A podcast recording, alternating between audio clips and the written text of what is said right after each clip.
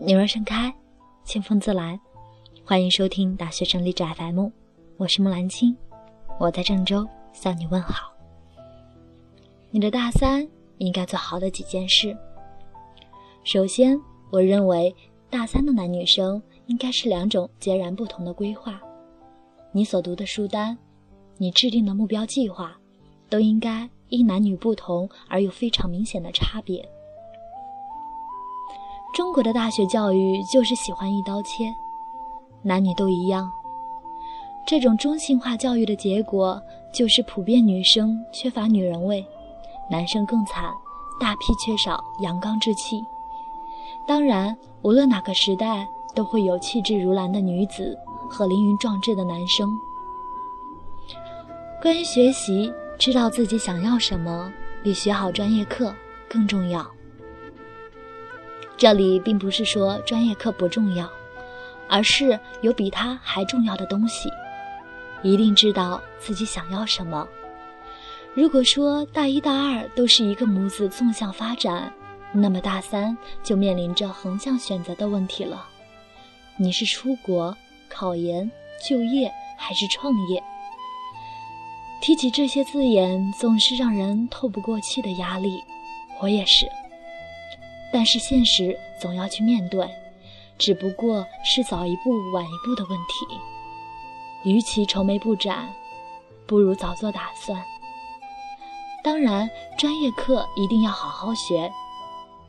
虽然你可能主要的精力不会投在这方面，特别是大三下学期，我好好学我的专业课，因为我知道我想要什么。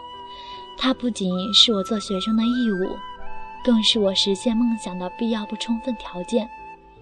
举个简单例子，比如你要毕业出国留学，而且铁了心要去法国，那么你知道自己要学拼 GMAT，申请学校更是要学拼基点儿，所以你依然在好好学习，好好学习专业课。你有非常清晰的目标，虽然你很清楚一辈子不会再用到这些东西。或者说你想考研，或者免推研究生，天天盯着加权，紧张的要命。也许你的研究生专业与本科八竿子打不着，也许你一辈子再也不想从事本专业的任何事情。但是你要记住，首先当好学生绝对不是坏事，其次。在相当的情况中，好学生的选择永远比坏学生要多。记得给自己留后路，不要孤注一掷。关于学习，只谈这么多，但是还是有一句话要说：如果你还没有想好以后要做什么，那就先学好专业课吧。不要去管其他人。那些突然间大三喜欢缺席，甚至不来学校的人，往往是去处理他们认为更重要的事情，可能是非常有价值的短实习或面试，可能是办签证、考托福，甚至是为了研究生准备论文找导师。不要学着别人一起傻笑，一起不来学校，在别人缺席的同时。先掂量掂量自己有没有缺席的资格。关于考试，你要记住，你不是一个人。把考试和学习分开谈，可见我认为大学考试考的绝不是知识。如果大一、大二的考试，你可以一个人闭关一个月死学，或者选择在麦当劳一宿一宿刷论文。只要你肯用功，只要你舍得咖啡，成绩和奖学金一定会冲你微笑。然而，大三的考试绝非一个人那么简单，因为孤军奋战，效率低不说，真的一定会被累死。大三的考试最常见的就是论文提交。论文提交，或许有些人不屑，觉得自己写的论文一直不错，这一点不用教。但是你试过一个论文周，同时六门课要交六个大论文，而且每个论文都要做市场调研，都要有数据分析，都要有问卷调查，都要有商科原理支撑，都要 A4 小四号字二十页以上。更重要的是，你会瞬间感觉天昏地暗、头昏眼花，想拿果冻撞死的心都有。怎么办？着急不是办法，降低论文质量也不是办法，关键是要学会团队合作。记住，不要看这句话小儿科，它会在关键的时候救你一命。关于实习，做有质量的实习，宁缺毋滥。这句话引来的非议最多，大多数人对大学里学的东西持消极态度，认为不如早点跑出去实践。哪怕去肯德基、麦当劳打工，哪怕是去发传单做销售，我不否认，也许对某些专业来说这是很重要的一部分，但是对于大部分学生来说，特别是女生，不要把生命浪费在这些低级的实习上面，机会成本太高，太不值得。我从来没有去麦当劳或肯德基、必胜客打过工。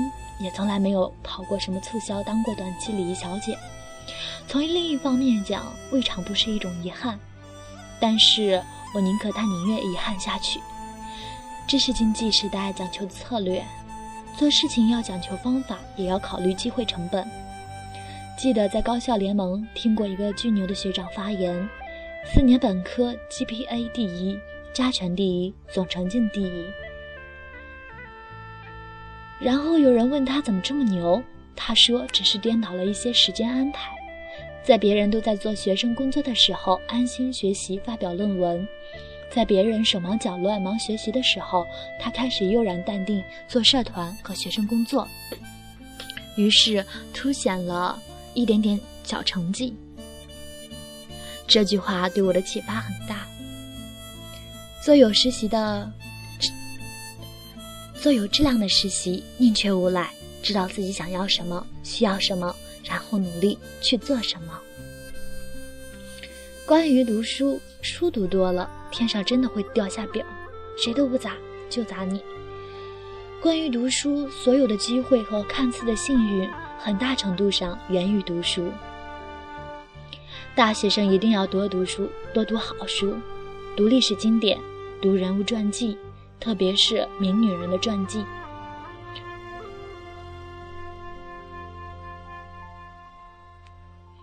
我是比较乖的孩子，虽然历史剪辑不敢说读了多少，但是人物传记，我从大一真的下了很长的功夫。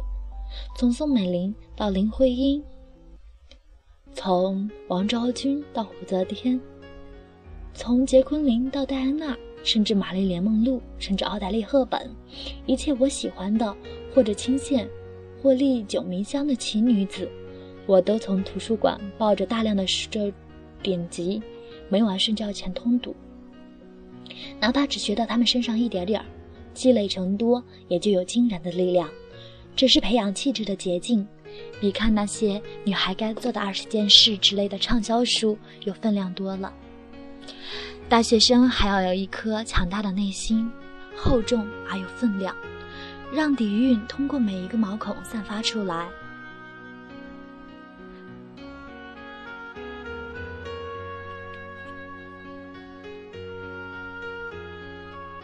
曾经一位同学给我的回的邮件就是多读书，而我也深受其益。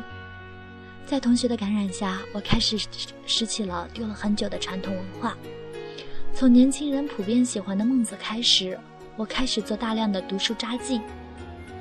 要一壶茶，静静读那些被束之高阁的传统文化，不为别的，只为修炼一颗强大而有底蕴的内心。与以后做任何兼职无关，又有相关。当自己的每一篇书评瘦成一片羽毛，细细的配上音乐，穿起来就是歌声的翅膀。读书的目的可以很单纯，可以只是出于喜欢，也可以很不单纯。一年前，同学跟一个喜欢的男孩子吃饭，甚至通宵重新翻读了朱光潜的美学。当然，现在他不会再做这种傻不吧唧的事。君若喜欢，自然有话说。君若不喜欢，你自是气质美如兰，才华可比仙，把柱光前的美学倒背如流也没用。但是无论什么原因，大三读了不少书，不不是一次受益匪浅所能概括的。你因为什么去做并不重要，关键是因为这个原因，你真正去做了。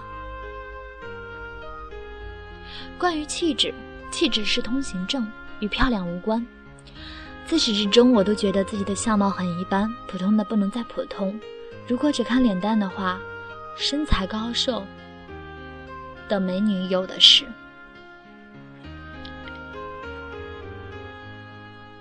读书是内心的修炼，内心的修炼是气质培养的主料。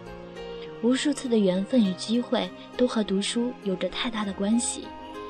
都说机会垂青那些有准备的人，我倒是觉得。机会总垂青那些内心有料的人，而内心有料源于读书，源于气质，源于艺术。当然，偶尔也可以找找练手的机会。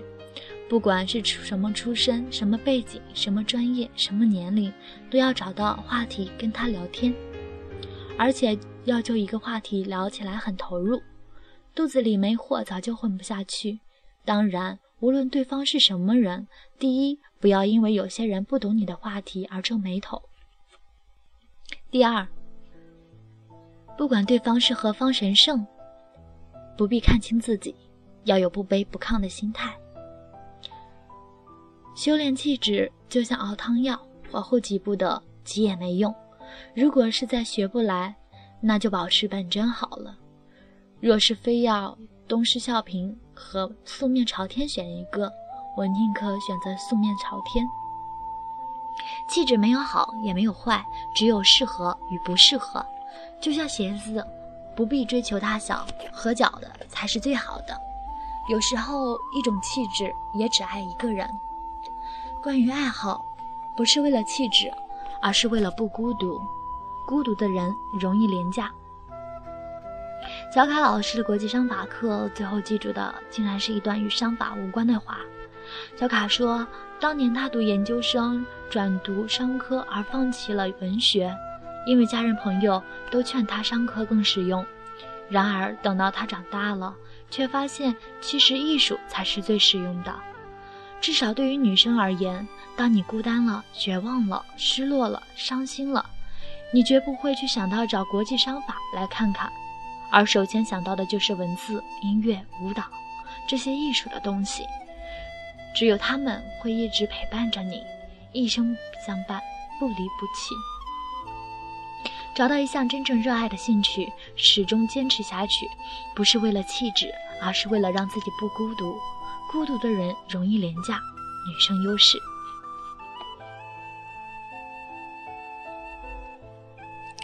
关于爱情。不要为了任何人而轻易改变自己。不要为了任何人而去改变自己。